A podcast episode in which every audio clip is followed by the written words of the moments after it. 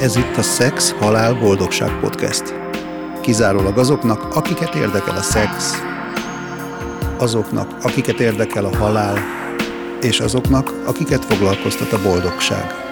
Jó szórakozást, jó hallgatást! Szervusztok, kedves hallgatók! A múlt adásban Dittera Balog Andrával beszélgettem a nem monogám kapcsolati kategóriákról, és azon belül is a poliamóriáról elsősorban. Ő maga is poliamor kapcsolatban él, vagy kapcsolatrendszerben, ahogy ő fogalmazta, és ezzel kapcsolatos személyes élményeit osztotta meg hétköznapi helyzetekben, gyereknevelési szituációkban, és egyáltalán elmondta, hogy mit szól a környezet ahhoz, ha valaki poliamóriában él. A beszélgetés folytatásában kicsit mélyebbre fúrunk, személyes érzelmi viszonyokat, lelki vonatkozásokat tárgyaltunk át, és mivel Andrea kutatja ezt a témát, elmesélte, hogy milyen kultúrákban fordultak elő nem monogám kapcsolatok.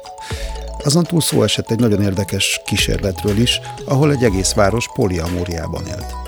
Elmondta Andrea, hogy milyen magyar csoportok, oldalak, programok vannak, hol lehet ismerkedni, és egy közelgő eseményről, a Polilove Fesztiválról is beszéltünk, mivel Andrea az egyik szervezője ennek az eseménynek. Hallgassátok szeretettel, és jó szórakozást hozzá! Az érzelmi biztonság, hogyha mondjuk tudok két-három-négy olyan emberhez kapcsolódni, érzelmileg, testileg, lelkileg, vagy akár agyagilag is, hogyha mondjuk kiesik az én egyik kapcsolatom, az egy egész más, tehát mondjuk a hálózatosodásnak pont ez az előnye még a, a technológiában is, hogy amikor kiesik egy számítógép a rendszerből, akkor nem áll le az internet, mert tudjuk azt, hogy egy, egy horizontális hálózatban vagyunk. Láttunk már ilyet, meg hallottunk ilyet, hogy megözvegyült nők, férfiak utána haltak a párjuknak, mert annyira talajtalanná váltak, mert igazából arra az egy emberre tették fel az életüket minden tekintetben. Igen, ezt lehet, hogy, mert szerintem ez, ez egyedi is, hogy a biztonságot kinek mi jelenti, tehát hogy ezt tiszteletbe kell tartani, hogy van akinek mondjuk egy monogám kapcsolat jelenti a biztonságot, az is változékonyságnak van kitéve, a poliamor rendszer is változékonyságnak, ez mind a kettő ki lesz téve változékonyságnak. Persze. Azt mondjuk hozzátenném, hogy ez tényleg olyan, hogy ha az ember, mert ahogy mondtam, egy poliamor embernek is lehetnek csak szex kapcsolatai, csak nem attól poliamor, hogy szex kapcsolata van, hanem attól, hogy szerelmi kapcsolata van, vagy arra képes.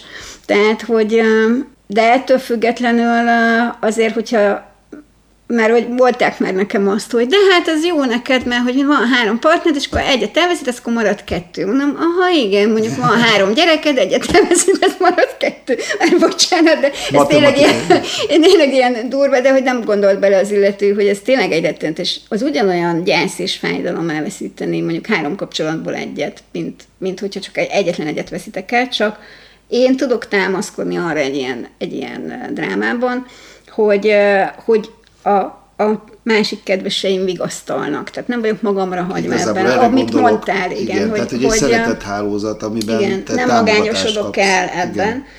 Igen. gondoltam. És egyébként ez a gyerekekre is érvényes, hogy egy, csak egy pillanatra visszatér, hogy a, a másik dolog, ami a gyerekeket szokta sújtani, az az, hogy megszeretnek egy, egy, a, a, a, egy partnert, akár ilyen nevelőszülői kapcsolat is kialakulhat, és mondjuk a szülők szétmennek, és akkor egyszerűen elveszíti azt az embert, és neki ez egy rettentő veszteség, de hát ez pont ugyanolyan, mint egy mondjuk egy monogám kapcsolatnál egy vállás. Ugye azzal a különbséggel, hogy hogy ha monogám kapcsolatban van egy vállás, akkor ebben a két purusó harcba szorult ez a szegény gyerek. Tehát, hogy így, ott csak két szereplő van, meg esetleg távolabb rokonok, de itt meg azért az van, hogy van több olyan ember, aki ezt fordulhat segítségét és vigasztalásért és támaszért, vagy, vagy Egyáltalán, ha két partner között konfliktus van, és mondjuk olyan együttműködés van a kapcsolatok között, ami jó, hogy, hogy van kommunikáció, és, és rálátnak, akkor a többi kapcsolat tudja segíteni, hogy ők ketten megoldják a konfliktusokat. Egy ilyen terápiás csoportnak is lehet kezelni akkor Hát egy kicsit, kicsit igen, vagy, vagy csak szembesít. Hogy mit tudom én, engem a férjem szembesít ilyenekkel időnként, hogy, hogy mondjuk valami, mérges vagyok valami miatt, a kedvesemre, és akkor azt mondja, hogy na de jó, de hát de tudod szívem, hogy te meg ezt szoktad csinálni, és ez nagyon zavaró, mert. És akkor egy, tehát, hogy...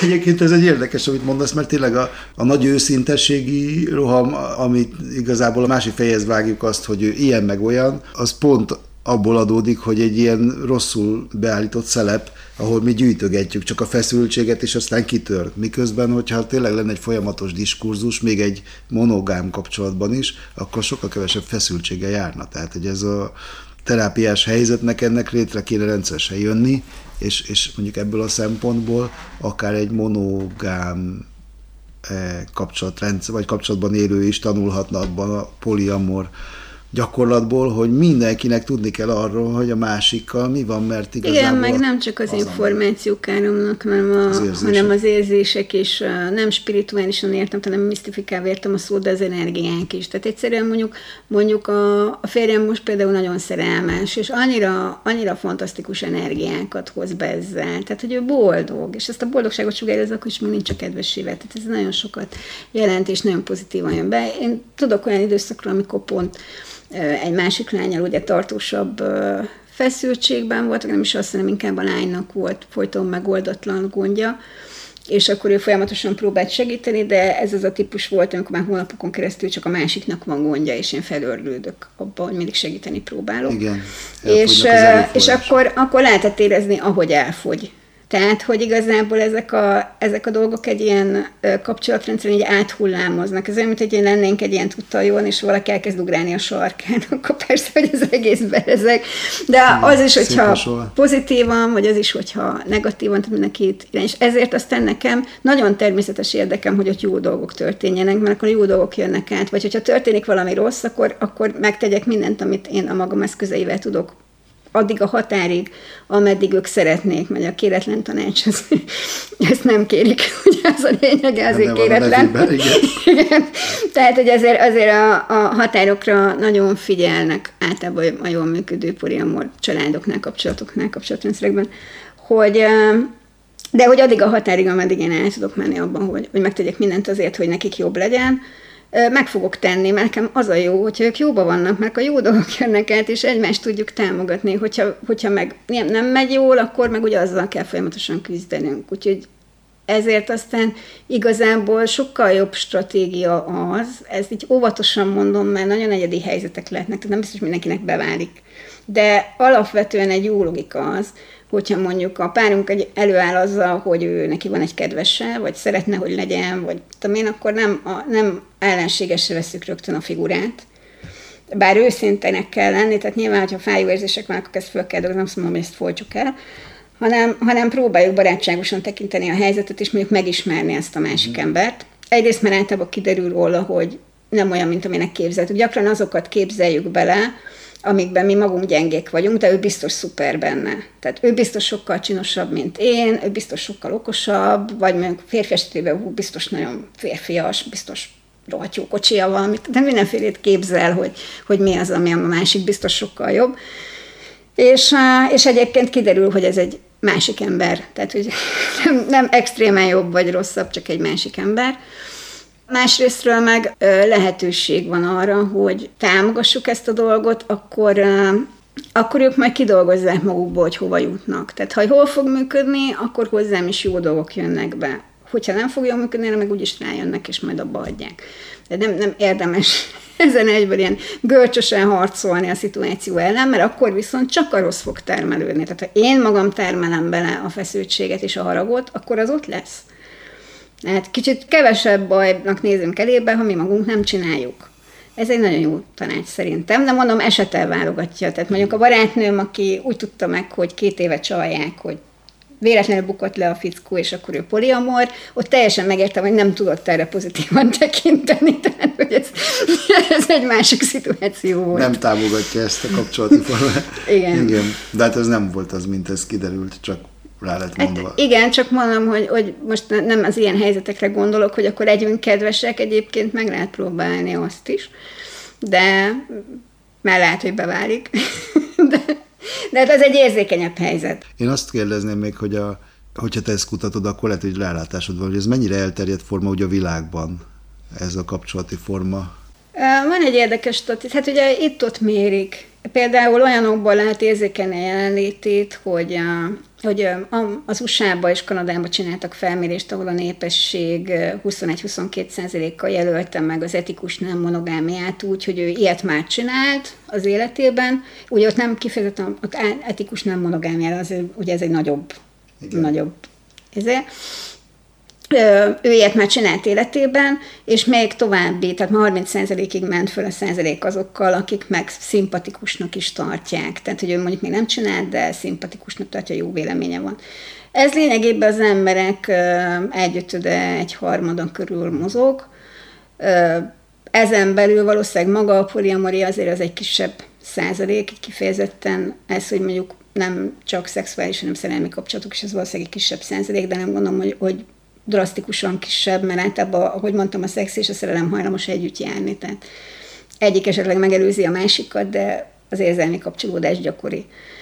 A, aztán a kanadaiak például már bevezették azt, hogy úgy jelentheti be az ember tudomásom szerint a, a például, hogy miért lakik abban a lakásban, van egy ilyen, ilyen ügyfélkapus önbejelentő rendszer, hogy bejelentem, hogy itt lakok, stb. stb. hogy megjelölheti, hogy poliamor kapcsolatban, és akkor nem fittatják tovább, hogy most albérlő, vagy micsoda, mit csinál ott. Tehát, hogy ez jelzi, hogy ők kaptak erről visszajelzést, hogy létezik egy ilyen csoport, akiknek valamilyen kategóriát létre kell hozni, és akkor egyszerűen létrehozták, mert sokkal egyszerűbb csinálni nekik egy rubrikát, amit bejelölhetnek, mint nyomozni az egész téma után. Elég bölcs hozzáállás szerintem. Magyarországon nem tudnám megmondani, hogy mondjuk Magyarországon mennyire elterjedt. Tudok, tudom azt, hogy az angoloknál ez is egy kicsit lassabban indult, de tudom, hogy létezik, sőt konferenciákat is szerveznek. A, tudok konferenciáról Észak-Olaszországból, illetve tudom, hogy a németeknek van egy ilyen piknikjük, eh, ahol egy egész, és ott beszéltem, és ott beszéltem azzal a német hölgyel, aki például az egyik ilyen elindítója volt, vagy Bécsben is van egy, van egy poliközösség, akikkel jó barátságban vagyunk. Ö, igazából Magyarországon ez 2014-ben voltak ezek az első házi bulik, és akkor 2015-től kezdett el úgy látható formában megjelenni a közösség. De nekünk van például fesztiválunk, lehet most ez. akkor ez a, várjál, akkor most ugorjunk ide Magyarországra, megérkeztünk, hogy akkor 2015 óta van poliamoria Magyarország, mint micsoda, mint a, maga, maga a szervezetet, nyilván a poliamoria korábban is jelen volt Magyarországon, de hogy a, a, hát, hogy a, a csoport, vagy a közösség az ugye 2014-től kezdett el összegyűlni, és 2015-ben, hát a 14 végén, 15 elején jött létre, azt hiszem a poliamoria Magyarország nyilvános oldal a Facebookon, és akkor az egy ilyen és mögé egy csoport, és akkor az, az egy ilyen szervező erővé vált vissza. De nem vagytok egyesület, vagy van valami Hát próbáltunk formány? egyesület lenni, tehát volt egy ilyen küzdelmünk, hogy egyesület leszünk, csak kétszer visszadobták a egyesülési szándékunkat, egyébként nem feltétlenül a téma elutasítása miatt, hanem egyéb formai dolgokba kötöttek bele, bár általában azt szokták, de mindegy.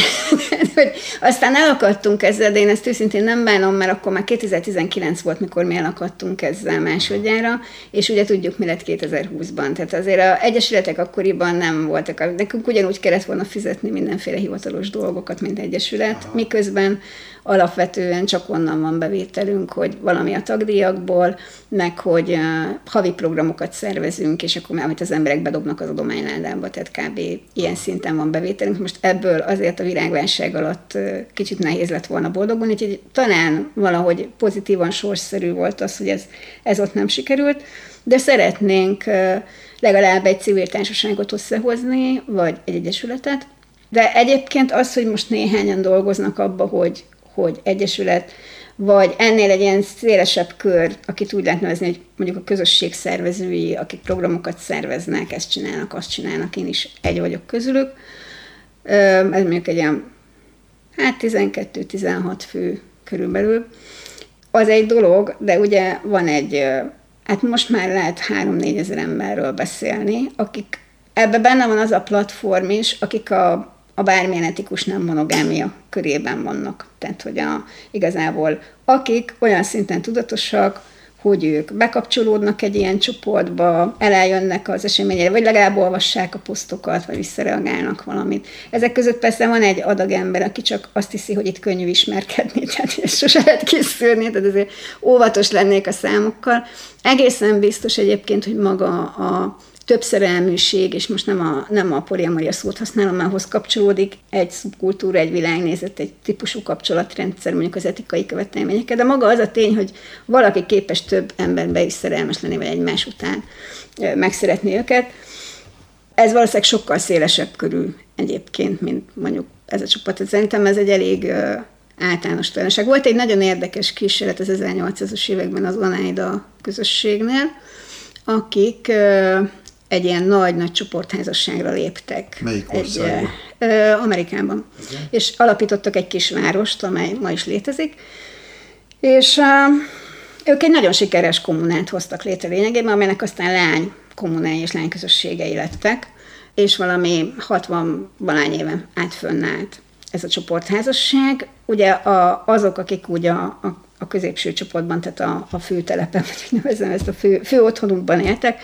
Ők, ha jól emlékszem, 130 valahány felnőtt volt, 133 felnőtt volt, és aztán ugye, hogy születtek a gyerekek, gyerekek is voltak a közösségben, és elvileg az volt az elképzelés, hogy ez a 130 valahány ember mind házas egymással, a férfiak és nők. Tehát mindenki mindenkinek a férje és felesége és, de ed, ettől függetlenül, ez volt a fő elképzelés, csak az alakult ki, hogy ilyen kisebb hálózatok, amik egymást átszőtték, alakultak ki, mert nem tud száz emberre odafigyelni. Tehát, de kísérletnek érdekes. De kísérletnek érdekes volt. De ami igazán érdekes az az, amikor fölbomlott, mert ugye már 80 év körül volt. Kimondták a vállást. Igen, az alapítójuk, akit Nice-nak hívtak, és üldözték a hatóságok, ezért Kanadába menekült, Lényegében a gazdaság és politikai sikerrel együtt járt az, hogy felfigyeltek rájuk, és akkor utána meg, meg lettek támadva nem monogámia miatt, illetve hogy igazságos legyek, meg kell említenem, hogy pedofiliával is támadták őket. De nem azért, mert egyébként zaklatták volna saját gyerekeiket, tehát hogy nem, nem erről volt szó, csak hogy maga ebben a közösségben fiatal gyermekek is vannak, ez ugye kiütötte a biztosítékot, még akkor is, ha ők szülték. Tehát a Kanadába menekült a hatóságok elől, a legszűkebb barátaival, a kis csoportjával, és megírta a levelét a többieknek, hogy elválik tőlük, és mostantól kezdve kész, elváltunk, mind a 130 valányan, és akkor ugye át ott eltek szegények a kisvárosukba, akik ott maradtak, hogy akkor ők most pénzt kezdjenek. És ez a nagyon érdekes momentum, Szingli hogy e, igen, ez a nagyon érdekes momentum, hogy igazából egy szűk csoport ugye követte e, Noise-t Kanadába, ők így maradtak a régi szokások mellett, de hát ezek idős bácsik nénik voltak akkor már. Aztán volt egy olyan 20 százalék, aki elment onnan. Ezek főleg a fiatalok voltak, nyilván ők kíváncsiak voltak a világra, közülük nagyon sokan tértek át monogám életformára. Egyszerűen azért, amikor kimentek onnan, akkor utána már a monogám volt a megszokott. De egy olyan nagyobb tömb, egy olyan, egy olyan nem is tudom, mondhatom azt, hogy körülbelül 40%-nyi, 40-50%-nyi ember egyszerűen ott maradt, és fenntartotta ezeket a, az etikus nem monogám hálózatos kapcsolatokat, amik amúgy is kialakultak az évek során, hogy maradtak, ahol voltak, és nem csináltak semmit. Ami nekem azt mutatja, hogy a társadalomban egyértelműen van egy réteg, aki monogám. Tehát még akkor is monogám, amikor az a dicsért érték, hogy nem monogámia, ő akkor is monogám, mert egyszerűen van, aki monogám, és ennyi. Igen. Ugyanakkor van egy csomó másik ember, aki meg, aki meg nem az. Tehát van egy ilyen köztes zóna, hogy is is, meg nem tudom, tehát hogy alakul az élet, uh-huh. meg van egy szűkebb réteg, aki meg kifejezetten nem monogám, és soha nem lenne monogámiában. És itt körülbelül így rétegződik egy olyan esetben, egy ilyen nagy társadalmi kísérletben, amikor felszabadították a kötelező monogámiát, tehát hogy nem létezett a kötelező monogámia. De ez, szerintem ez egy nagyon érdekes volt. Ez talán a leg, legjobb uh, válasz arra a kérdésre, hogy hányan is lehetnek, hogyha most kivonjuk az egészből a kötelezést, meg a, az egy, tehát hogy a, a többségi Igen. nyomást, akkor voltak éppen hányan cselekednének és hogyan. Szerintem az emberek egyszerűen csak elkezdenének úgy élni, ahogy, ahogy jön. a többség igen. valószínűleg. Hát igen, tehát hogy igazából a, a, nem sok példa van a ilyen szempontból teljesen szabad társadalomra, ahol te, ahol te eldöntheted, hogy akkor most te monogám vagy nem monogám vagy, mert ugye ahol poligámia van mondjuk a bizonyos arab országokban, mert az iszlám, ott is azért annak nagyon szigorú kötött szabályai vannak, tehát ott például attól még egy, egy harmadik feleség az nem tarthat a három-négy másik pasit a városban, hanem akkor ott Igen. csúnya dolgok történnek. Tehát, hogy ez egy ilyen egyenrangú nem monogám kapcsolatrendszer, így hivatalosan, nem tudom, hogy, hogy van-e úgy, hogy, hogy ezt, azt így államilag is elismerik és jóvá hagyják. Vannak, érdekes, hogy ilyen kultúrtörténetileg, tehát vannak ö, olyan népcsoportok, akik mondjuk kialakítottak hasonlókat, törzsi, de olyan, ö, ö, nem, nem annyira törzsi, mert, mert bőven letelepedettek, ezt már törzsnek nem lehet nevezni, de ahol van egy ilyen lehetőség benne, volt olyan is, ami törzsi egyébként, tehát a, mondjuk a todák.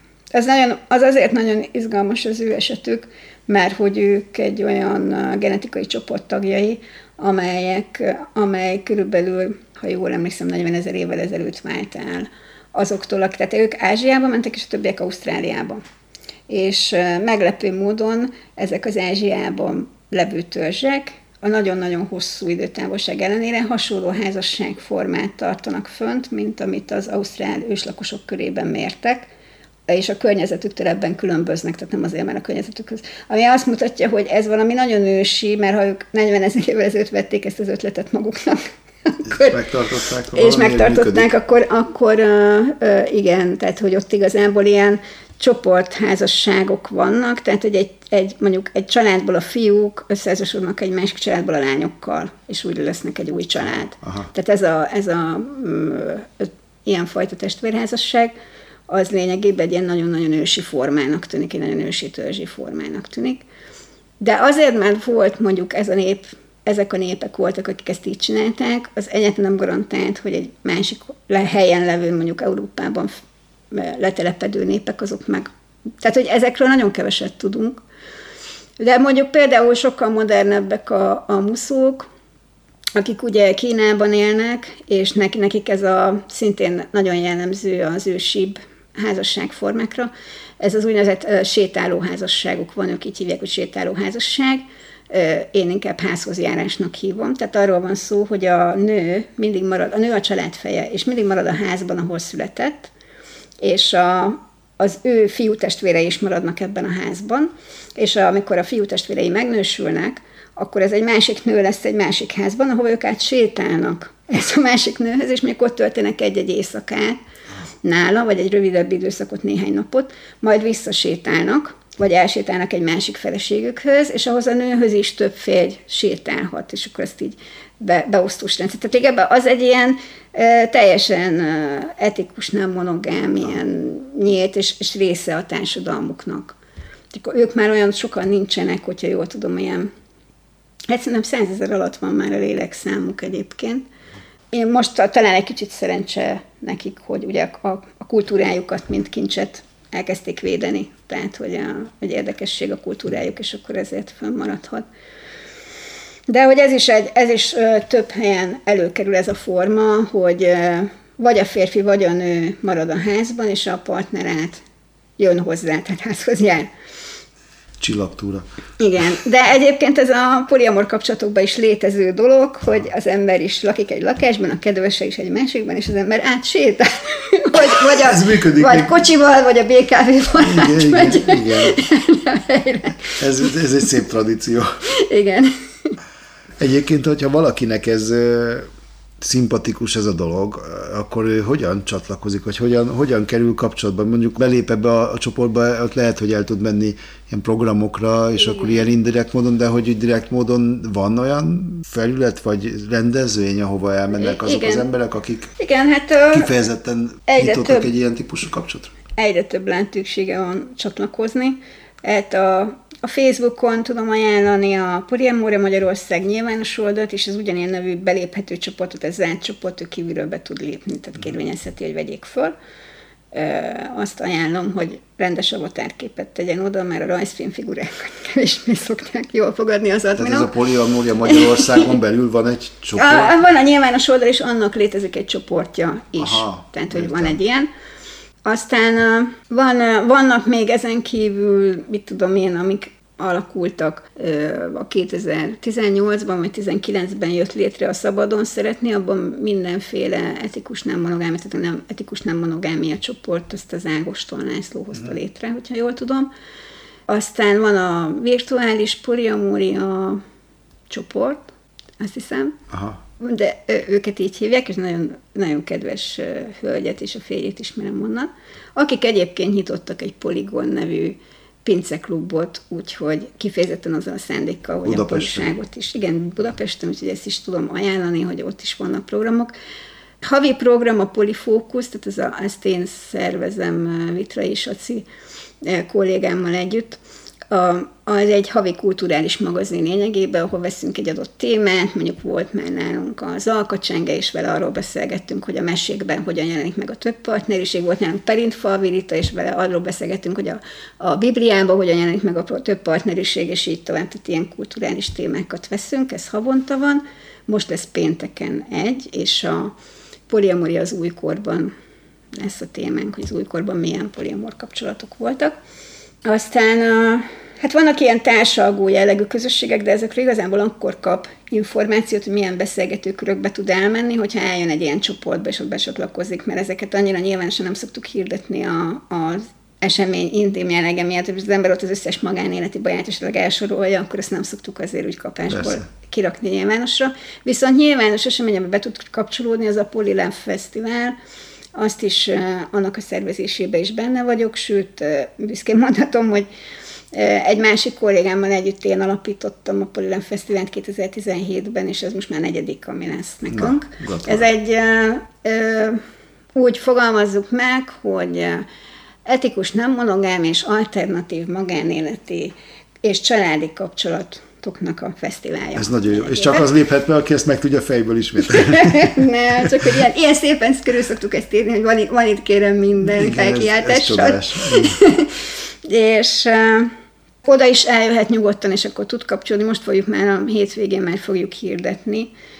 Van, volt Poliamoria Magyarország weboldal, most poliamoria.hu-ra fog változni, egy pontátépítés alatt van, úgyhogy de majd érdemes lesz ezt keresni. Nekem van egy blogom a poli.hu, de egyébként érdemes keresni a non-mono nevű blogot, illetve társkeresőt is, mert ott van társkereső is, mert hogy ott nagyon sok az etikus nyitott kapcsolatos.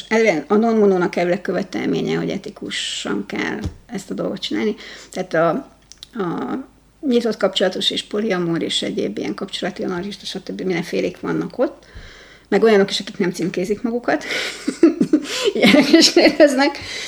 Nehéz, nehéz értek egy adatlapot kitölteni, mert egyfolytában lázad.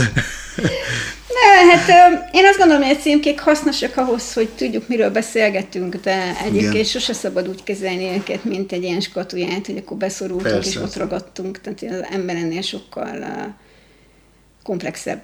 Igen, igen. De igen. azért hasznos, hogy vannak annak fogalmaink, amikkel gondolkodunk. Igen, igen, igen. Úgyhogy, úgyhogy ezekbe tud bekapcsolódni, nyugodtan a Polifókusz tudom ajánlani, a Polia Fesztivál tudom, a Poliamoria Magyarország csoportban abszolút érdemes, és hát nyilván a többi csoportban is, amit hirdetnek programot, az érdemes. Van egy jó együttműködésünk egyébként az LMBT szervezetek egy részével is, már régi, régi együttműködés, illetve a, a BDSM szubkultúrával is van együttműködésünk, mert olyan szubkultúra is létezik nyilván. Tantrások is vannak, ugye az Everness Fesztivállal is van együttműködésünk, mindenkivel van. Ilyen, ilyen együtt, ezek a polik ilyen együttműködők. Őrület.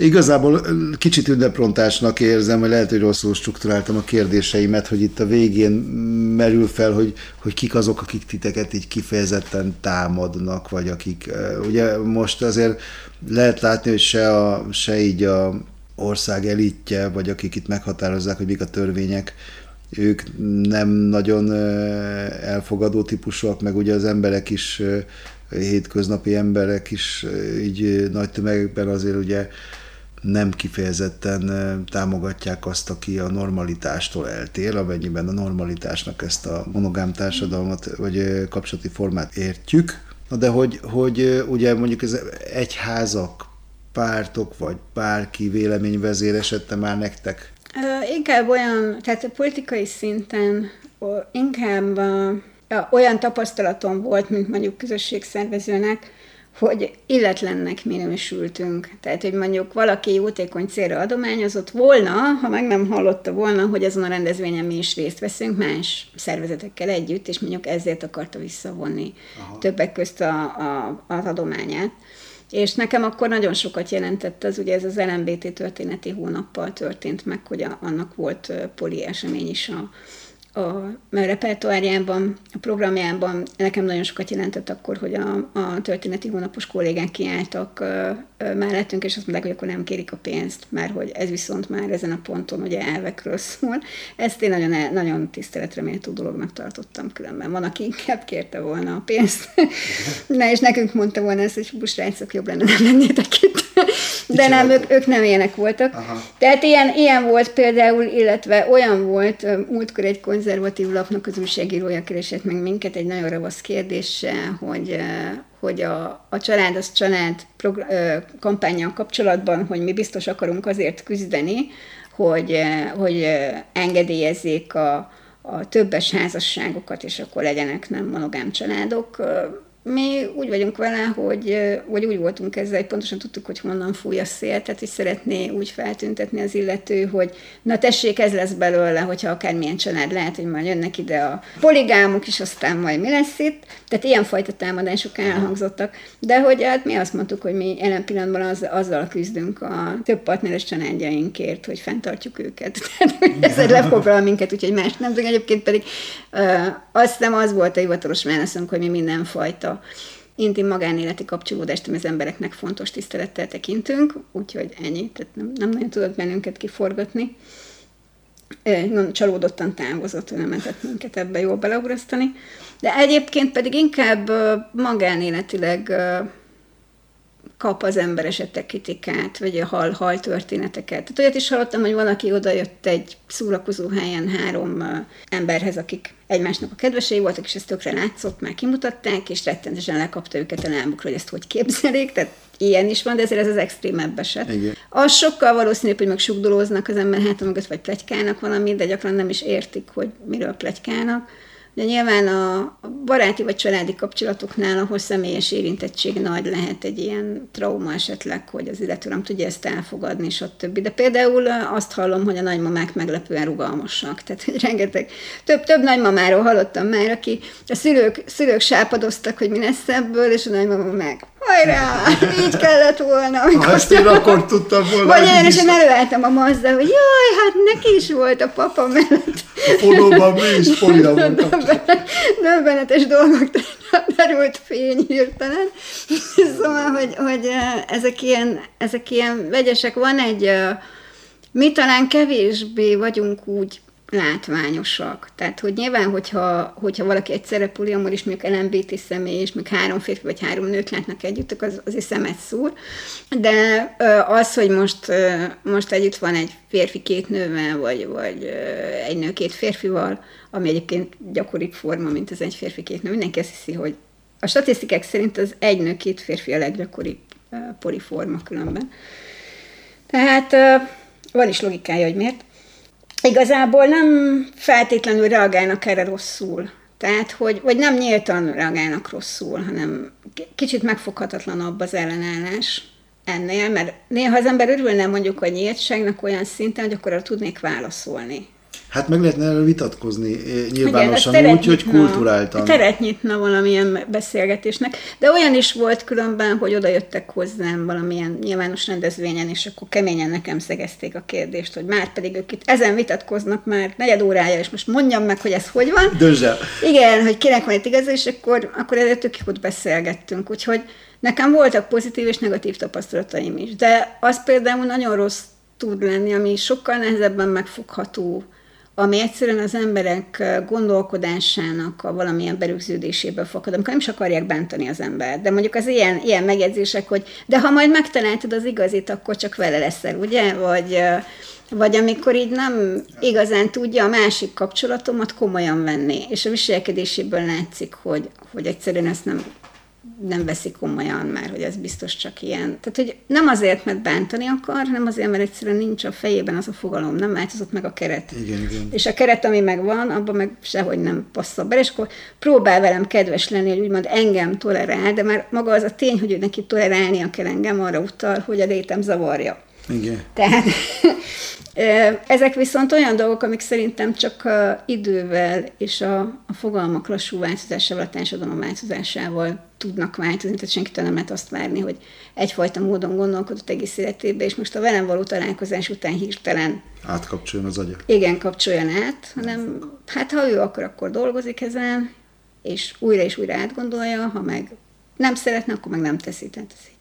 Hát akkor nyitottság az egyedüli válasz erre igazából, hogy aki veletek konfrontálódni akar, akkor álltok elé, vagy beszélgessetek, de, de igazából nincs, nincs mit utálni ezen a dolgon, mert hogy ti, ti sem vagytok abban, hogy bárkit bántsatok azért, mert ő mondjuk monó kapcsolatot. Mondjuk ez egy nagyon érdekes dolog, hogy, a, hogy az emberek nagyon gyakran korlát, tehát ilyen meg, megszabályozni akarják ezt a, ezt a többszerelműséget egy olyan fogalommá tenni, amit ők értenek. Tehát, hogy mondjuk azt mondja, hogy borzalmas dolog ez a poliamória, de ha megcsalnád, az rendben lenne. De tényleg, hogy miért nem csalod meg? Hát miért kell ezt a rettentes dolgot tenni? és akkor így... és mert van, van, van, egy kulturális mintánk, mert ugye a szeretőt tart a, a földesúr, de egyébként a birtok viszonyok miatt fontos, hogy kihez ki, ki, kit vett el feleségül, de mellette lehettek ágyasai a királyoknak is, de lehetett tudni, hogy azért a királynő, tehát hogy ebbe a feudális gondolkodás jön le egy kicsit át, tehát hogy nem vagyunk felkészülve az egyenrangú kapcsolatra. Igen, ez, ez, ezt abszolút el tudom támasztani, hogy a egyenrangúságnak, tehát pont ma beszélgettem valakivel, aki véletlenül egy olyan szót használt, egyébként nem akarta, de egy olyan kifejezést használt, hogy a, a férfi átengedte a feleségét, és mondta, hogy nem engedte át. Tehát nem a tulajdona. Tehát azt engedjük át, ami a mi birtokunkban van, és aztán nem, ő beleegyezett abból, hogy a nőnek legyenek más kapcsolatai is, de nem engedte át. és hogy ez ilyen, ez ilyen szőrszálhasogatásnak, igen, ez ilyen szőrszálhasogatásnak tűnhet, de, de valójában az. nagyon-nagyon fontos Persze. gondolatra mutat rá, hogy, hogy senki sem tulajdona a másiknak. Nagyon alapvető, hogy nem bánhatunk úgy a másik emberrel, mint egy dologgal az szokott történni, és mindig elmondom, hogy milyen, milyen jó, hogy nem hallgattad meg más adásokat ebből a podcastból, hogy nem, nem ellenőrizted le, de van nekem egy kérdés sorom, amit mindenkinek föl szoktam tenni. ez, ez egyébként ez a kérdéssor, ez hű a szex, halál, boldogság ívhez, tehát itt, itt lehetséges, hogy az eddig beszéltekhez képest egy kicsit kilógunk, de ez egy szép lezárása szokott lenni a, a beszélgetésnek ho, aminek az első kérdését egyébként a te esetedben már is nem olyan egyszerű föltenni, mert az, hogy van-e olyan rutin, aminek a bevezetése segíthet egy egyénnek vagy párnak a boldogság teljes megtalálásában, ezt nálad muszáj szélesebbre nyitni ezt a dolgot, de milyen napi rutint javasolsz ahhoz, hogy az ember szeretett kapcsolatában eh, harmonikusan teljes Napi rutin? Hát napi rutin. az nagyon fontos, hogy mindegyikükre szálljon valami időt, mert nagyon feszültek lesznek, ha ezt megfigyelésem, hogy, hogy az emberek kedvesei nehezményezik azt, hogy ja, az nem rájuk Tényleg így van, tehát egyszerűen, egyszerűen ha, ha, csak nem is, nem is másra, csak egy, egy szeretetteli jelzésre, ha most nincs is másra idő, csak az, hogy, az, hogy vagyok, vagy akár szeretlek, vagy akár bármi, nem feltétlenül, nem mindenki szokta sűrűn mondani, hogy szeretlek, de bármi, amit, amit érzelmileg egy kicsit átadunk. Ez valami gesztus. Az, igen, az, az szerintem ezt szokták mondani, hogy ez a napi egy ölelés, az mennyit segít, hát, és hogyha ezt mindenképpen ajánlom, tehát ez nagyon fontos, már lelkileg is, ha távol van, akkor is lehet lelkileg ölelni, hogy arra az egy-két percet tényleg rászánom az időt, hogy most csak ráfigyelek. Uh-huh. Ez szerintem nagyon sokat jelent, mint napi rutin. És nyilván több, több kedvesem van, akkor meg több ölelést is begyűjthet. Pláne, hogyha ezt így lehet messzire Igen. is küldeni. Szerinted mi van a halál után? A, én, én hiszek abban, hogy létezik valami fajta túlvilág, tehát én, ö, valami fajta létezés a, a halál után. Ö, most már óvatos vagyok ezzel, én a teológiára jártam egyébként a, a református, a Károl Gánspáron mentem előre, amíg nem csalódtam a rendszerben, és ott nem hagytam. De De a, a hitem az megmaradt. Tehát én hiszek abban, hogy valamiféle folytatás van a halál után, de újabban már óvatos vagyok azzal, hogy ezt így kategorizáljam, hogy csak ilyen, vagy csak olyan, vagy csak olyan lesz. Tehát valami mindenképpen lesz szerintem a halál után. De hogy mi, azt nem, nem mondanád nem, meg, hogy mi? Nem vagy... tudom igazából, uh-huh. tehát ez egy nagyon érdekes téma. Igen. Nyilván az ember örülne egy olyannak, hogyha, hogyha a szeretteit tovább szerethetné, ha a mostani komfortérzete ott is garantálva lenne, hogy meg lesz. De, De azt gondolom, hogy ez egy ilyen másfajta állapot. Tehát mindenképpen az biztos, hogy a, a testet azt el szoktuk égetni, vagy ásni.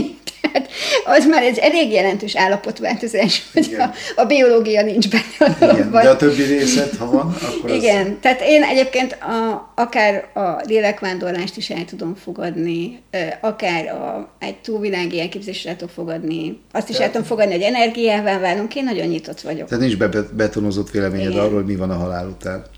Hol kezdődik szerinted az élet? Hát maga biológiailag, amikor megszületünk, akkor kezdődik az élet. Akkor, ami pocakban van, az még nem élet a... De életnek tekintem, én legalábbis abszolút életnek tekintettem a, a, a saját gyerekemet, tehát én, én nagyon... Én, én minden, én egy, én egy legyet is nehezen ölök meg, olyan kis olyan kis számolomra méltó, hogy menekül. Mint egy... Ez nekem... terület. Igen, de az is igaz, hogy vagy ő, vagy én bizonyos helyzetekben, ez, ez engem meg. Voltál így légyel? Mekkora légy volt ez? Na minden esetre, minden esetre tehát én abszolút úgy tekintek a magzatra, mint élőlény, de viszont azt hiszek abban az önrendelkezésben, hogy van eset, amikor, tehát én megengedő vagyok az abortusszal szemben, csak úgy gondolom, hogy ezt azért alaposan át kell gondolni. Tehát az, ne, ne legyen sorozatos abortusz azért, mert a férfi soha nem akart óvszert húzni, mert ez kényelmetlen, mert ez valahol nagyon gáz. Ez visszaélés ezzel az orvosi eszközzel. Igen. De ettől még abszolút indokolt lehet, hogyha olyan körülményei vannak a nőnek, amiben ugye ezért nem tud fölnevelni egy gyermeket. És vagy egyszerűen csak nem akar már az is lehet, hogy ő nem akar. Tehát ezt én elfogadom, mint indokot, de egyébként ö, ö, a tudatos élet az a fajta élet, amit, amit már teljesen emberinek tekintünk minden aspektusból, az szerintem a születéstől kezdődik, mert a magzatnak is van tudata, de azért ez még egy másfajta állapot, még egy kezdetibb állapot és ez mondjuk biológiailag. Egyébként meg valahol az én életem például akkor kezdődött, amikor összeálltak a részek, és integráltá váltam. Tehát ha onnan nézem, akkor tudatilag pedig egy csomó ember van, aki inkább csak így részt vesz, de nem él. De mi, és te mikor integrálódtál tudatilag? Akkor, amikor el tudtam fogadni magam. Tehát egészen addig, amíg vergődtem az ilyen széttartó darabok között, hogy, hogy vonzalmak, vagy hogy én nekem mi a feladatom az életben, vagy hogy egyáltalán mit kezdek saját magammal. Addig akár ezen, hogy vallásosság, vagy nem vallásosság, és így tovább. Tehát amíg ezek, ezek a darabok úgy, úgy szétfelé hullottak, ami egyébként fontos része volt a fejlődésnek, most ezt így utólag látom, csak akkor káosznak tűnt. Tehát amíg ilyen ö, széttartó állapotban voltam, és addig, amíg ö, nem igazán a saját életemet éltem tudatosan, hanem csak így kényszeresen próbáltam ismételgetni mintákat, amiket láttam. Tehát, hogy nem, nem önmagamra irányult a figyelmem, hanem, hanem másokra irányult, akiknek meg akartam felelni a mintáknak, amiket. Tehát abból mertem le a sikerességet, hogy, hogy ezeknek hogy felelek meg. Addig szerintem nem éltem jó minőségű életet. Tehát, hogyha minőség szempontjából nézzük, akkor nekem ez azzal kezdődött, hogy magamra ébredtem lényegében. Hát akkor az már a 20-as éveid. Na, hát, ez a, hát a 20-as éveim, mert mondjuk a bohó ifjúság jellemezte, vegyük a 30-asokat, ahol rengeteget okultam, és a közepén depressziós voltam, és a 30-asok vége felé. Akkor onnantól kezdve a te életed. Igen, igen. Oké, okay. ez, ez egy szép, szép válasz. Viszont akkor itt ugye jön a paralel kérdés, hogy hol kezdődik a halál. Hát ez egy nagyon jó kérdés. Mert hogy, mert hogy egyébként ugye szintén a biológiai válasz az az, amikor a test teljesen leáll, az agy is leáll, minden leáll, és gyakorlatilag nem funkcionál az egész, akkor ezt úgy tekintjük, hogy meghalt az illető. de lehet, hogy vannak emberek, akik egy kicsit már előbb meghalnak. Tehát mondjuk, ha, ha annyira összetörik a szíve, annyira összetörik önmaga, hogy többé már nem tud önmaga lenni, akkor abban a formájában, ahogy korábban létezett, ő már egy kicsit meghalt. Illetve mondják azt is, hogyha valakit elfelejtenek, akkor hal meg, ami egy ilyen romantikus mondatnak tűnik, de egyébként van benne igazság, hogy... Robinson. Igen, hogy van, a, van az életünknek egy ilyen, egy ilyen túlélés része, amit leörökítünk másokra, ami bennük él tovább, akár csak nem feltétlenül genetikailag, nyilván genetikailag is, de inkább abból, amilyen hatása van az életünknek. És, és ha ez a hatás valahogy elenyészik, akkor az, az, az lehet valami fajta szellemi halál, mondjuk a innenső világ aspektusában, mert lehet, hogy az, aki egyébként meg ezen a fázison túljutott, az egyáltalán nem foglalkozik azzal, hogy miféle hatások maradtak fönt. Ez már, ez már nem annyira érdekes, mert valami mással foglalkozik. Igen. Tehát, hogy ez csak ebből az aspektusból. Hát mi, mi csak innen tudjuk nézni ezt a dolgot. Viszont ebből a szempontból van feltámadás is különben, mert létezik az, hogy valakinek az életművét később megtalálják, és Á, tehát hirtelen te, fontossá válik. Hát, tehát végül is akkor tovább él a műveiben, igen. azt gondolod? Ha, ha mondjuk veszük például ugye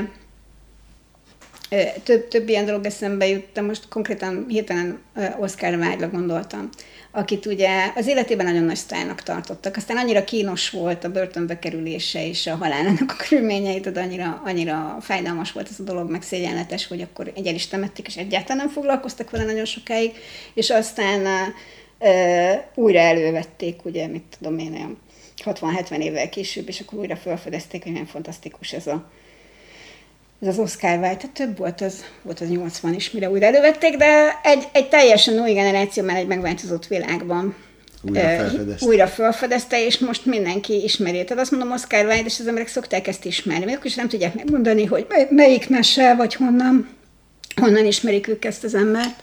De feltámadt. Uh, igen, de feltámadt számukra Oscar Wilde miközben töltöd a vizet nyugodtan, én is töltök magamnak, elgondolkodsz azon a végtelen egyszerű kérdés, hogy mi az élet célja?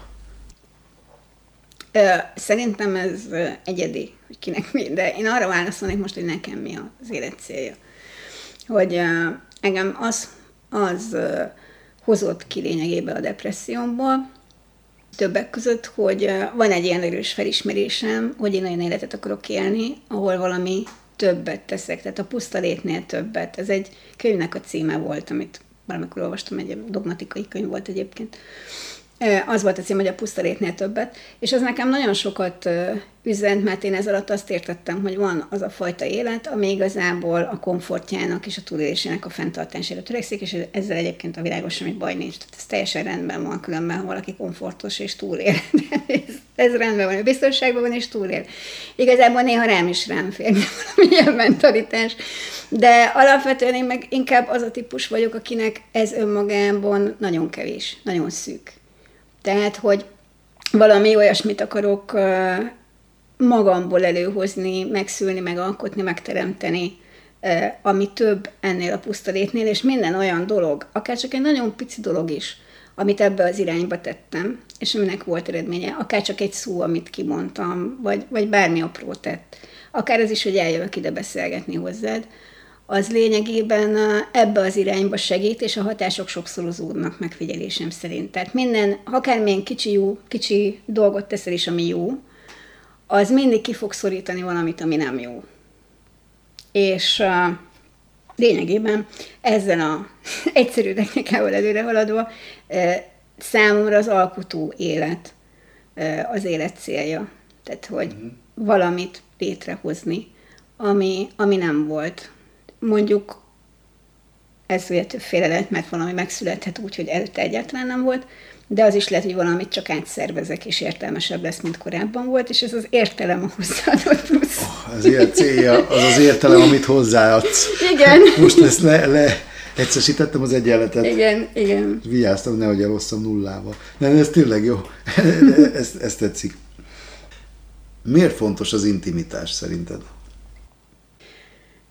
Azért, mert egy nagyon-nagyon alapvető része a, a fajunknak, a lényünknek, a létezésünknek az a tény, hogy társasak vagyunk. Tehát van köztük néhány egyed, aki, aki elboldogul egy hegyen egy barlangban, bár őt is etették a többiek egyébként, de mindegy, tehát elboldogult egy hegyen egy barlangban.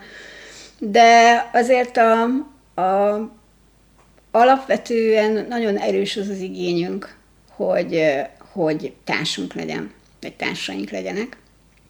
És ezt azzal együtt mondom, hogy én kifejezetten szeretek egyedül lenni. Tehát, hogy én nekem, én igénylem, hogy naponta valány órát egyedül legyek, mert ha, ha ezt nem hagyják nekem, akkor az így bennem feszültségeket kelt. De tehát nálam az introvertáltság és az extrovertáltság így váltakozva egészíti ki egymást. Nem most tudom, hívják ezt ambivertáltság, vagy van, van valami szó ugyanban már is. Na, és múltkor hallottam, és rácsodálkoztam, hogy én is van. De a lényeg az, hogy a, hogy a társaság miatt, tehát egyszerűen nyilván váltok, változó az intimitásra való igényet, hogy egy autista személy ezt másképp éli meg, mint én. Ebben kicsit óvatos vagyok, hogy mit mondok, mert annyira nem ismerem ilyen az autizmus, csak mondjuk olvastam róla, és akkor azt gondolom, lehet, hogy ő neki kevesebb az olyan fajta intimitás igénye, mint nekem. De hogy nekem azért nagyon fontos az intimitás, mert azon keresztül érzem a társaimat. És ez az érzet nekem nagyon fontos. Az is, hogy ezen a felületen át mi érzéseket cseréljünk, az is, hogy én érezzem, hogy ők vannak, az is, hogy formáljuk és alakítsuk egymást, mert egy, egyébként így építjük egymást, vagy mondjuk néha romboljuk is, de igen. Tehát, hogy mindenképpen hatást gyakorlunk egymást. Ezek a hatások, ezek nekem nagyon fontosak ahhoz, hogy jól érezzem magam. Bár ha nincs, akkor meg el vagyok szigetelve, és az nekem nem jó.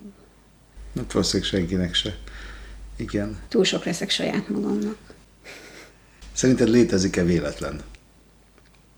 Nem, én nem hiszek a, a véletlenben. Igazából én azt gondolom, hogy a, van, léteznek olyan események, amiket véletlen kategóriába szoktunk sorolni, mert nem látjuk látható okát, és váratlan egybeesésnek tűnik, vagy olyan fordulatnak, aminek nem látjuk az okát. De igazából ezek is, hogyha visszanyomozható, akkor mindegyiknek van egy saját oka vagy okai, és ezek ilyen hatalmas láncolatokat alkotnak az okok és az okozatok. Az, hogy én ezt véletlenül, tehát az, amit én véletlennek hívok, az az én érzékelésem erről, hogy látható, megmagyarázható ok nélkül valami így megtörtént, de, de nagyon gyakran kiderül egyébként, hogy ami így történt meg, az vagy egy tőlem teljesen független rendszerből jött okokra vezethető vissza, amiket pont azért nem látok, mert tőlem teljesen független, tehát nem tudok arról, amiről nem tudok. Vagy pedig igazából én magam okoztam ezt az egészet valamilyen áttételes módon, csak ezt eddig elfettem saját magam előtt. De akkor determinált világban élünk? Ö, hát bizonyos mértékig igen, mert ez a gondolat elég ijesztő, mert azt, azt feltételezi, hogy valaki leülhet és elkezdheti ezt kiszámolni, és akkor ez ugye a, a fantasy skifíroknak egy ilyen nagyon, nagyon jó kis téma, hogy akkor ezt boncolgassák, hogy hát mennyire meg kiszámolható. A filozófusoknak is. Meg a filozófusoknak is. Szabad akarat kérdése. E, igazából a, e, azt hiszem, hogy determinált világban élünk, ellenben olyan nagyon sok a tényező, hogy eh, hála Istennek ott még nem tartunk, hogy ez így abszolút kiszámolható legyen. Tehát egyszerűen túl sok a tényező, amivel számolni kellene, és ez egyébként nagyon jól van így. Aha. Megvan a szabad akarat illúzió. Igen. Első szexuális élményed? Hát neked érdekes kérdés. ez igaz, ez teljesen igaz. Az első szexuális élményem az 15 éves korommal volt az akkori barátommal, és nekem, hát én még ugye a szocializmusban születtem, amikor még Sajnos ilyen, én is. Igen. Hát, Nem sajnos, csak igen, igen. igen. Ez a... Szóval, hogy amikor is a, a felvilágosítás az jelen volt egyébként az iskolákban, nem feltétlenül a legszerencsésebb módon, de mindenképpen ott volt, de például anyukám szemérmesen ilyen ö, nő, nők, nőkről nőknek és hasonló típusú ilyen tipikusan szocialista, ilyen kis puha kötőzetes könyveket pakolt az ágyam mellé, és ezzel letudta ezt, ezt a problémát, akkor, akkor most... Szemérmesen ott hagyott egy könyvet. Tudta, hogy mindent elolvasok, úgyhogy oda tette a stúcba, úgyis elolvasom. És, és abból mindent megtudtam. Igen, mindent megtudtam. Hát ezért aztán, hogy mondjam, technikailag volt róla fogalmam, hogy feltétlenül mit rakunk mibe, vagy hogy ez az egész. Tudtam a metszet rajzát is. És akkor így nézted közben. Én egész komolyan megnéztem ezeket a szerveket, mert hogy, mert hogy érdekelt, hogy, hogy akkor most itt a rajz mégis is hogyan. Na igen. És, és, a, és a, a barátom az néhány évvel idősebb volt, én 15 voltam, ő 19. Tudom, hogy ez engem meglepetésként ért az egész ügy, és nem is igazán élveztem, de nem arról volt szó, hogy ez erőszak lett volna, csak annyi, hogy egy, egy első alkalom az nem igazán volt egy ilyen hú, de klassz élmény, és úgy melegtem is rajta, hogy ki minek örül itt tulajdonképpen, hát most akkor tényleg ez volt az, ez volt bennem, de hogy utána fellelkesedtem, mert arra úgy gondoltam, hogy azért lehet, mert valamit nem csináltam jól, és beszereztem a volt akkor valami egy, egy ilyen felvilágosító könyv, hogy 101 pozíció, vagy nem tudom. Oh. Igen, de nem magyar... tudom, valami, valami százvalahány pozíció volt, most nem emlékszem, 101 pozíció volt talán. És nem a kis kutyára gondolsz? Ilyen, ilyen fényképes, ez már ugye ott puhult rendesen a szocializmus a 80-as évek végén, igen. és akkor így a, ilyen Szerintem fényképes a kötet volt. Kapni igen, már. már az is, igen, megjelentek Faludinak a, a erotikus írásai is, stb. És hogy a, hogy én megvettem ezt a könyvet, és megjelentem az én szegény kedvesemnél csillogó szemekkel, hogy Hát akkor most is szegény, emlékszem, hogy teljesen kész Nem számított arra, hogy végig. Az én tudományos érdeklődésemmel szembesül, hogy akkor én azt most tényleg végig akarom próbálni, mert úgy gondoltam, hogy lehet, hogy valamit nem csináltunk. Hát, de majd most jól fogjuk csinálni. Hát beszélsz Kicsit elsápadt szegény. Hát a tudós kibújt belőled, ez nagyon jó. De és mentetek ezen, vagy ezt már nem... Ó, azt hiszem, ar- ar- arra nem emlékszem, de nem, szerintem nem azért nem... érte túl a kapcsolat ezt, ezt az irodalmat. azt hiszem végül is azért nem jutottunk a végére ezeknek aha, a pozícióknak, de az biztos, hogy én a felfedező lelkesedésére viszonyultam a témát. Egy tudós lélek, bármihez közelítesz. Na, megyünk tovább a hullámvasúton, mert az a következő kérdés, hogy mi volt az első halállal kapcsolatos élményed? Az, amikor a, a, amire emlékszem, az az, amikor a, a ö, anyai, ö, apai nagymamám meghalt. Az anyai nagymamám előbb halt meg, csak ő, ő valahogy keveset vett részt az életemben, ezért ö, arra inkább csak hallottam, hogy ő meghalt, és nem sokat jelentett. Amikor az apai nagymamám meghalt, mert őt viszont nagyon szerettem, és a, a, mivel tudták, hogy én nagyon kötődöm a mamához, ezért egy darabig eltitkolták előlem a halálát, amit azért lehetett megtenni, mert az utolsó évét kórházban töltötte, és ott úgysem nagyon tudtam látogatni kicsi gyerekként, és, és nem akarták elmondani. És mikor utólag kiderült, hogy közben nem ment az egész temetésre, hova engem nem vittek el, és akkor itt szembesültem az, hogy mama pedig már soha többé nem lesz, mert addig én mindig úgy néztem a kórház épületre, hogy ott van mama az épületben. És hogy már nincs is ott még ez a, mint, mint Schrödinger, ugye, tehát most már ott Igen. sincs mama. A, azt tudom, hogy engem akkor ott nagyon megviselt ennek a, a veszteségnek a tudatosulása, hogy ez az azt jelenti, hogy akkor most már az a nagyon jó dolog, ami mama volt, az most már nincs nekem.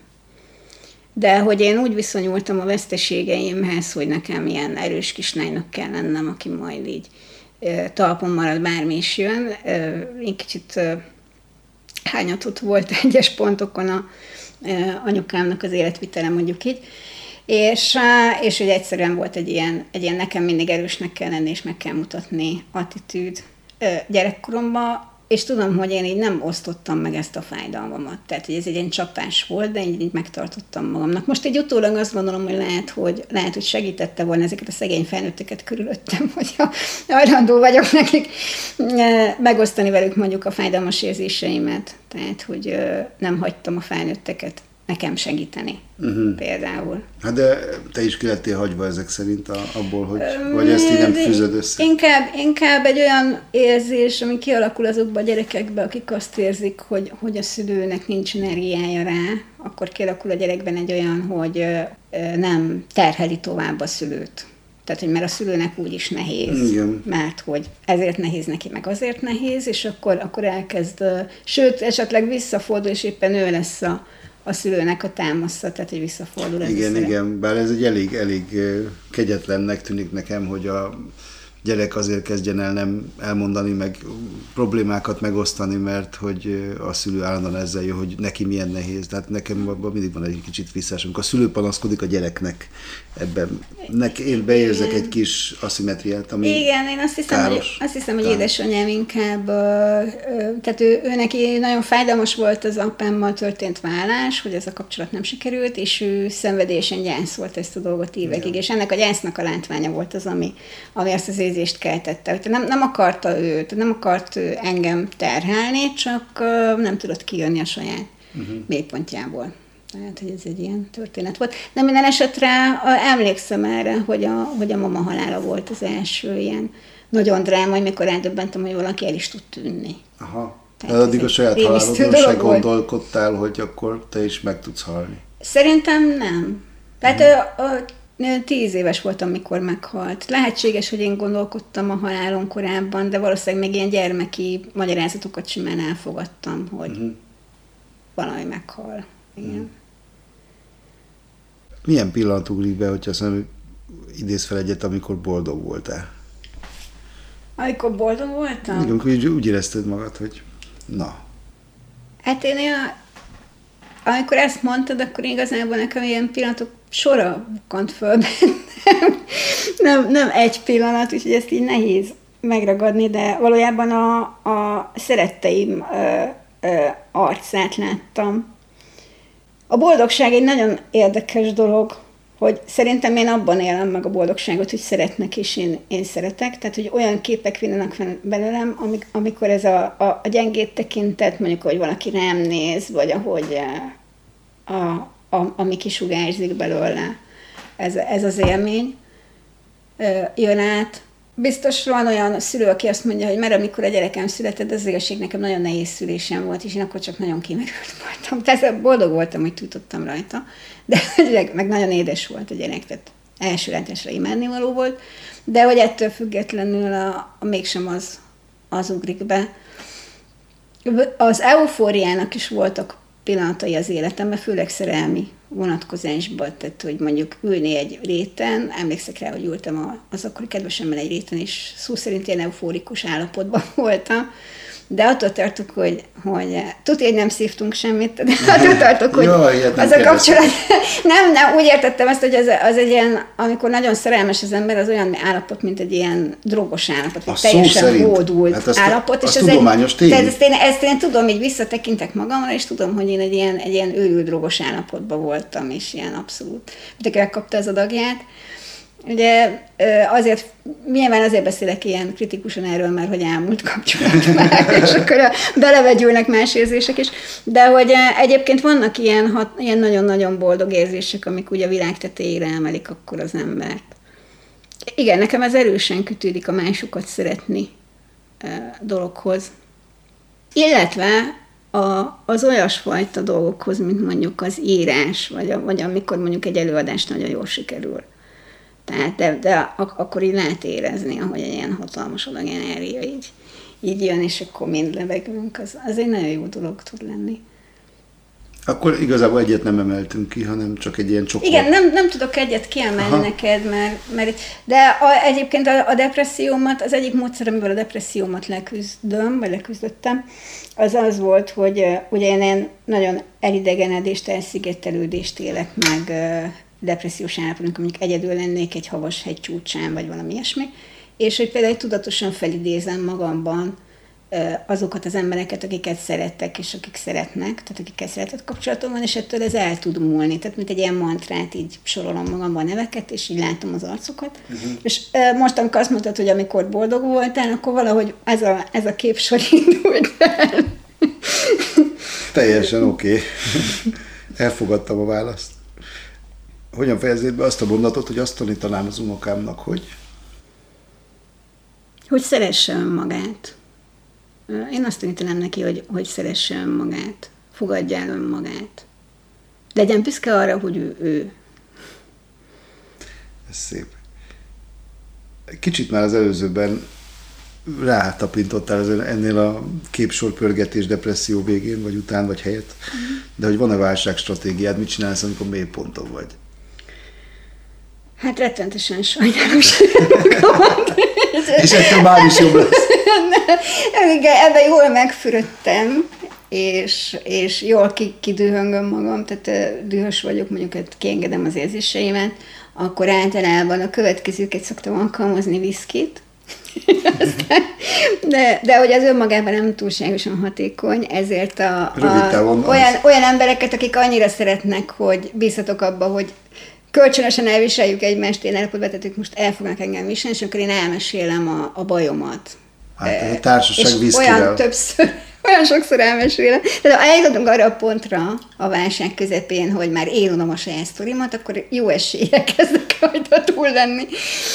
Úgyhogy legalábbis az érzelmi sokkon, tehát hogy akkor, és akkor utána hirtelen racionális leszek, és elkezdek lépésekbe gondolkodni, hogy jó, akkor tényleg most itt ülök a földön, és minden szétesett, na jó, akkor kelljünk fel, csináljunk valamit. Ez De ez először ki kell, ki kell sajnálnom magamból az érzéseket, és saját magamat tehát, hogy Aha. nekem van egy ilyen lassúságom, hogy fel kell dolgoznom ezt a dolgot. Miért vagyok megsértődve az egészre? Ez jó. Tehát akkor kell, kell viszki, meg egy ember, aki elvisel. Több ember. Több ember kell, aki... Egy embernek nagyon kegyetlen lenne, ez, ez, ez tipikusan, amihez több partner kell. Ja, tényleg. Közös teherviselés. Ho, hova gondolok, tényleg, hát erről beszélünk már órák óta. Utolsó kérdésem, hogy milyen könyvet vagy filmet vagy és vagy ajánlanál azoknak, akik ezt meghallgatták, ezt a beszélgetést? Ebben a témában? Hát igen, most azért alapvetően a kérdésről beszámítva azért poliamóriáról. Ami, ami szerintem nagyon jó könyv, ezt most fordítjuk magyarra, ez már megtörtént a fordítás, és keresünk rá kiadót, az a, a angol a More Than Two című könyv, ugye több mint ketten, most nem tud, csak nagyon reménykedünk, hogy a magyar kiadó meg fogja tartani ezt a címet, és nem, nem ez fordít. Nem, ez egy, egy szerzőpáros írta, voltak négy embernek a történetei vannak benne, de egy szerzőpáros írta, akik ilyen poli kapcsolatrendszerben élnek, már jó ideje, és ebbe a tapasztalataikat, tehát a, a gondolataikat, tapasztalataikat adják közre, hogy hogy milyen elvek mentén működik ez jól. Tehát, hogy mondjuk arra ne számítson senki, hogy valamilyen szexis dolgok lesznek benne, mert és többet beszél arról, hogy milyen fertőzést lehet elkapni, és mit lehet ez tenni, mint arról, hogy ténylegesen mit, mit csinál ki, kivel. Viszont, viszont nagyon-nagyon sok ilyen önismeret, pszichológia, hogyan kezelem a határaimat, milyen megállapodási módok léteznek, így tovább, mi az, amire figyelnék, és mit ne csináljunk egymással, stb. Uh-huh. Szerintem nagyon jó könyv erről a témáról. Ha valaki angolul tud, akkor, akkor ugye ez eleve adott, hogy el tudja olvasni, de mondom, a magyar fordításra is van most már remény, hogy fél éven belül lesz a magyar fordítás elérhető, úgyhogy ez a, mondom, nem, csak remélem, hogy az lesz cím magyarul, hogy több mint ketten. Lehetséges, hogy valami más címen ez, de mindenképpen Predator 4, de ne, nem tudom. Nem, hát a, a magyar, magyar kiadóknak van egy ilyen tendenciája, hogy egyszerűen nem tetszik nekik az eredeti cím, és mindig úgy a filmcímeket is, meg van a, a, a könyvcímeket is ilyen teljesen hatalmulag újra fordítják. Szerintem van egy, van egy ilyen perverz játék, hogy a filmeket és a könyveket olyan címekkel lássuk el, amivel nem lehet fölismerni az Igen. eredetit. Tehát ez szerintem egy, lehet, hogy nem magyar betegség, de itt láthatom. Igen. Van. A másik nagyon jó könyv az Ethical Slant, amit magyarra sikerült a szexbolondok illemtanaként lefordítani. Ez sokkal többet foglalkozik gyakorlati szervezési tanácsokkal, és mondjuk akár szexualitással is egyébként, tehát nem az érzelmi kapcsolatokra teszi hangsúlyt, viszont a gyakorlati tanácsai jók, tehát hogy érdemes, Aha. érdemes elolvasni. Ezek a könyvek, meg általános boldogság tanácsokat. Filmben, filmben pedig például a szép film a Professzor Marston és a Wonder Woman volt ugye Marstonnak a az életéről szóló film, azt nem is tudom, egy-két éves, azért nagyon szép meg, megközelítése volt egy triát kapcsolatnak. Vannak egyébként sok, sok filmben visszaköszön a téma így vagy úgy, akár pozitívan is, tehát hogy van egy egész ilyen, ilyen filmlista, amit lehet ajánlani, de hogy nekem ez jutott most eszembe, Aha. hogy egy Marston és a két Wonder Woman, azt hiszem valami ilyesmi volt a magyar címe. Aha. Nagyon jó. Szuper, köszönöm szépen. Én is nagyon köszönöm. Dittera Balog Andreával beszélgettem a poliamóriáról. Ha maradtak még bennetek kérdések, és ezeket szívesen feltennétek akár személyesen Andreának, akkor látogassatok el a Polilab Fesztiválra november 12-től 14-ig, ahol rengeteg program, előadás hallható, és megtudhattok sokkal többet a nem monogám kapcsolati formákról. A fesztivál különböző budapesti helyszíneken kerül megrendezésre, és részletes információt olvashattok róla a polilavefestival.hu oldalon, ahol a poli y-nal írandó, tehát polilavefestival.hu. Ezen kívül pedig szabadidőtökben hallgassátok továbbra is a Szex, Halál, Boldogság podcastet. Sziasztok!